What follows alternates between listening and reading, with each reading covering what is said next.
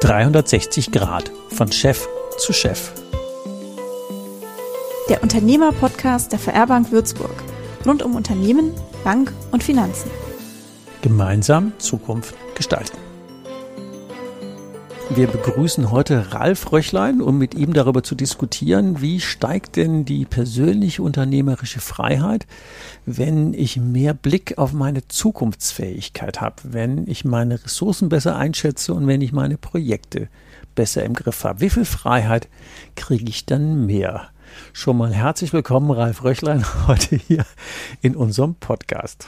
Danke, dass ich hier sein darf. Ja, gerne. Ich freue mich, weil wir kennen uns ja schon ein paar Wochen ähm, haben uns vor Jahren hier mal am Starnberger See bei einer Veranstaltung zum Thema Elektromobilität kennen und schätzen gelernt, der Unternehmergeschichte zu erzählen ähm, und euch teilhaben zu lassen. Ja, was ist denn eigentlich Multi-Projekt-Management-Fähigkeit oder in meinem normalen rheinländischen Deutsch, wuppen die das eigentlich, können, kriegen die ihren Laden in den Griff? 360 Grad auf ein Wort. Die allermeisten Unternehmen, die mit Projekten zu tun haben, haben mehrere Projekte zur selben Zeit. Mhm. Und die Frage ist immer, wie wickel ich diese Projekte bestmöglich ab, sodass es auch gewinnbringend ist. Ähm, theoretisch jedes Projekt nach dem gleichen Verfahren und gleichen Standard. Äh, dafür gibt es die Projektmanager. Aber wie gehen wir um mit den ganzen Fragen drumherum, nämlich ähm, passt dieses Projekt eigentlich zu meiner Organisation? Ist es dem strategischen Nutzen zuträglich? Sagen wir es mal so rum. Äh, passt also zum strategischen Nutzen. Ähm, haben wir genügend Ressourcen? Ähm, verdienen wir genügend Geld mit den Projekten? Also die ganzen strategischen Fragen drumherum. Das steckt eigentlich hinter dem Begriff Multiprojektmanagement. Wie ist die gesamte Governance aufgebaut? Wie werden diese Projekte abgewickelt? Das sind Themen, die es im Multiprojektmanagement zu adressieren gilt. Jetzt äh, ist ja unsere Zuhörerschaft eher so KMU von der One-Man-Show, der Solopreneur, die früher hießen die mal Ich AG, also heute Solopreneur gefällt mir ja besser, vom Solopreneur bis zum 50 oder 100 Mann Unternehmen, mal eigene Einschätzung oder Einschätzung von dir. Wie viel haben das gelernt, ihre Projekte zu managen?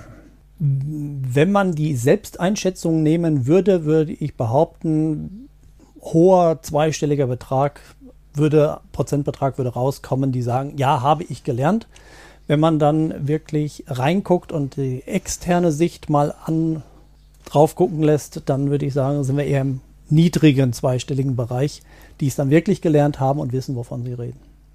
Das hört sich ja so fast ein bisschen, sorry, belehrend an, ähm, weil äh, es ist ja kein Werbepodcast für den Ralf, sondern eine Sensibilisierung, dass es Sinn macht, äh, sich damit zu beschäftigen, wenn ich ja wie jeder tausend Projekte auf dem Tisch hat. Ähm, mit so vielen Händen jonglieren kann man ja gar nicht. Und wenn man dann am Ende im Hamsterrad versinkt, weil man einfach ähm, naja, wie sieht man das auf Kölsch, den Überblick verloren hat, ähm, dann kostet es natürlich nicht nur einen Haufen Zeit und Nerven und Motivation, sondern auch am Ende einen Haufen Kohle. Das ist ja immer ein bisschen schwierig vorzustellen, was das denn so genau ist. Ähm, kannst du uns mal ein Beispiel geben, wie ja so Prozesse angucken, optimieren, die Folgeeffekte auch ähm, finanziell, zeitlich ähm, Kundenzufriedenheit, Mitarbeiterzufriedenheit, das hängt ja alles miteinander zusammen. Mal einfach gesagt.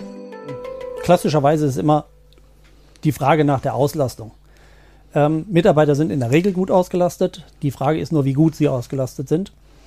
Und ich kann mich an einige Mandate erinnern, wo ich sowohl beratend tätig war als auch als Interimsmanager tätig war. Mhm.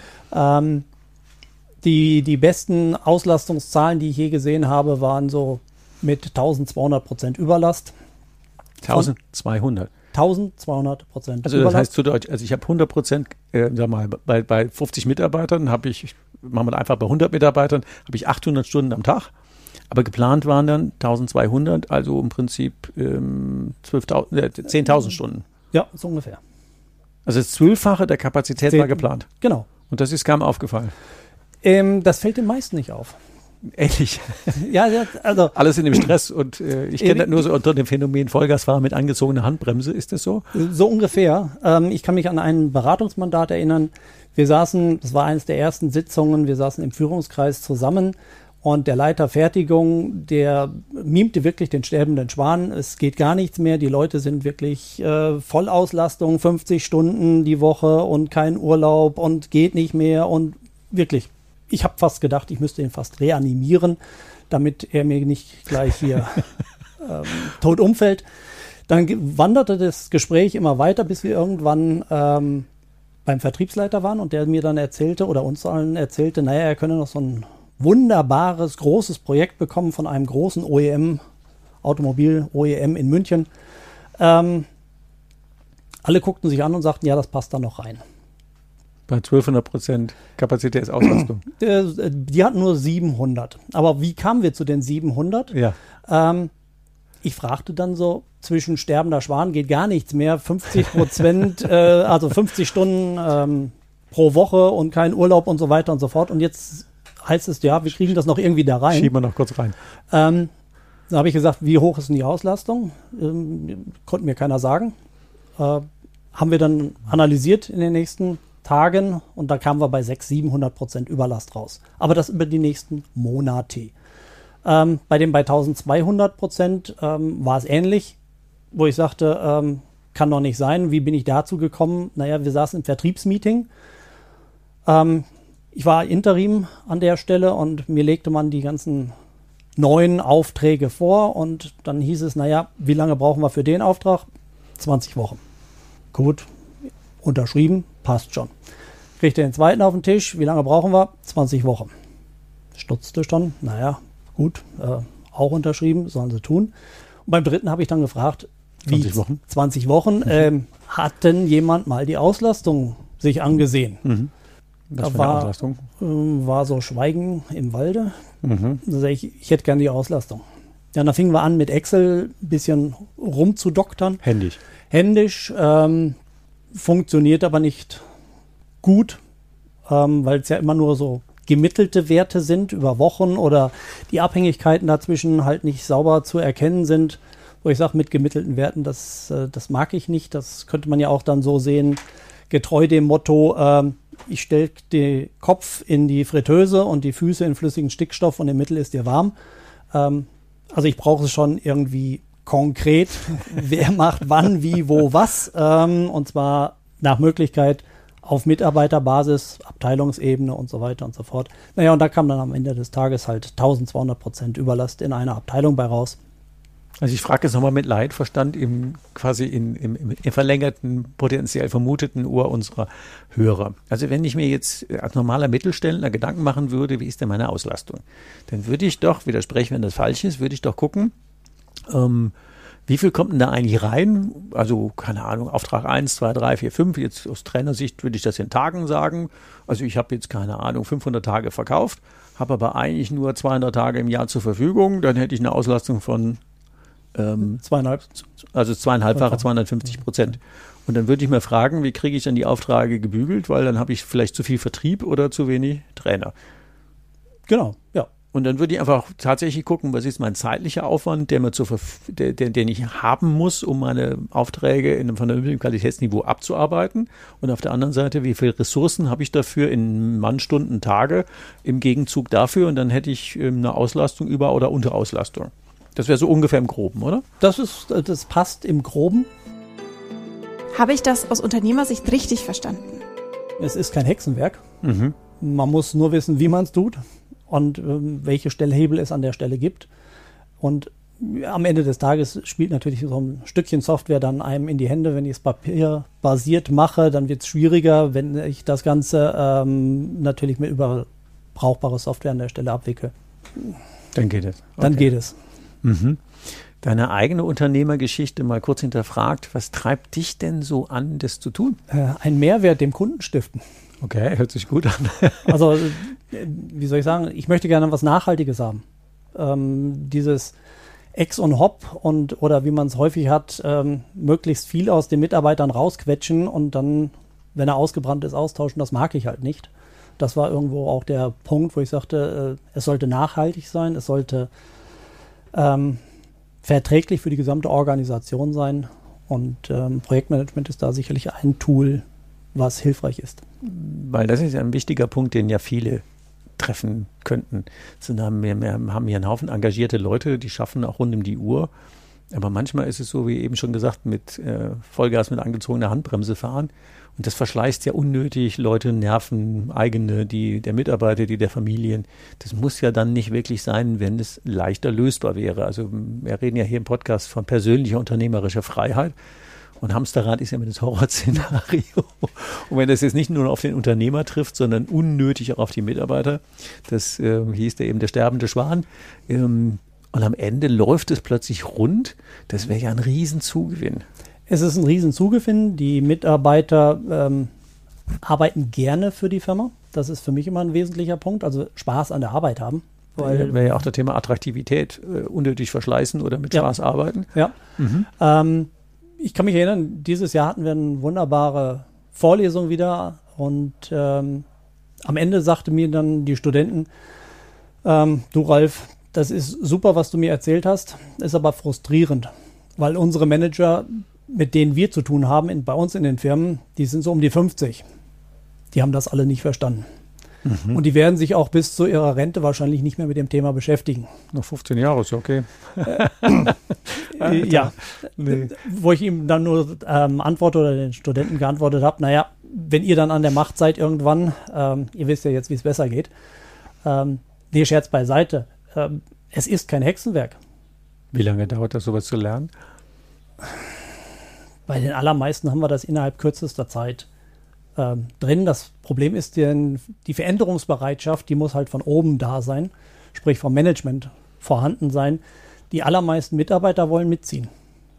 Ja, klar, ist ja, ist ja direkter. Ich meine, fleißig sein sind die ja sowieso, aber unnötig verschleißen oder halt mit ähm, guten Prozessen fleißig sein, gibt ja einen anderen Impact. Also das ist ja oder auch ein anderes Erleben. Ja, also die Firma steht und fällt mit der Führungsmannschaft bzw. dem Inhaber.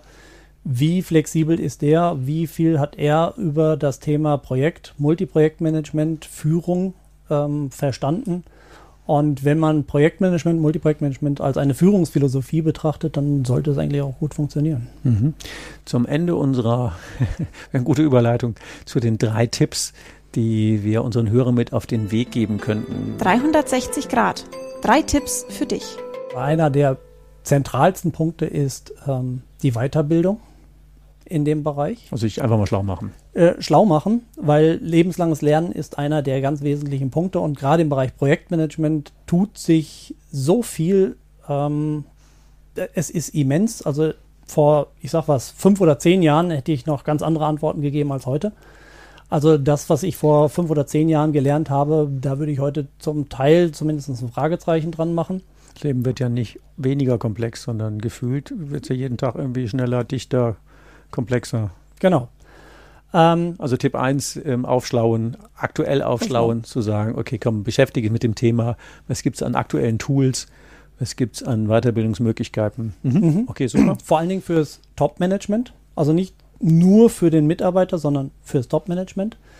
Ähm, dann das ganze Leben wollen. Also wenn ich keine Veränderung herbeiführe, mhm. ähm, dann wird sich auch nichts verändern. Und wenn ich Mitarbeiter schon zu Seminaren schicke, die teilweise sehr teuer sind, ähm, um sie weiterzubilden und ihnen danach aber die Möglichkeit nehme, das Erlernte dann auch umzusetzen, dann ist das hochgradig frustrierend. Und ähm, als dritten Punkt würde ich sicherlich sagen, wir müssen mehr digitalisieren.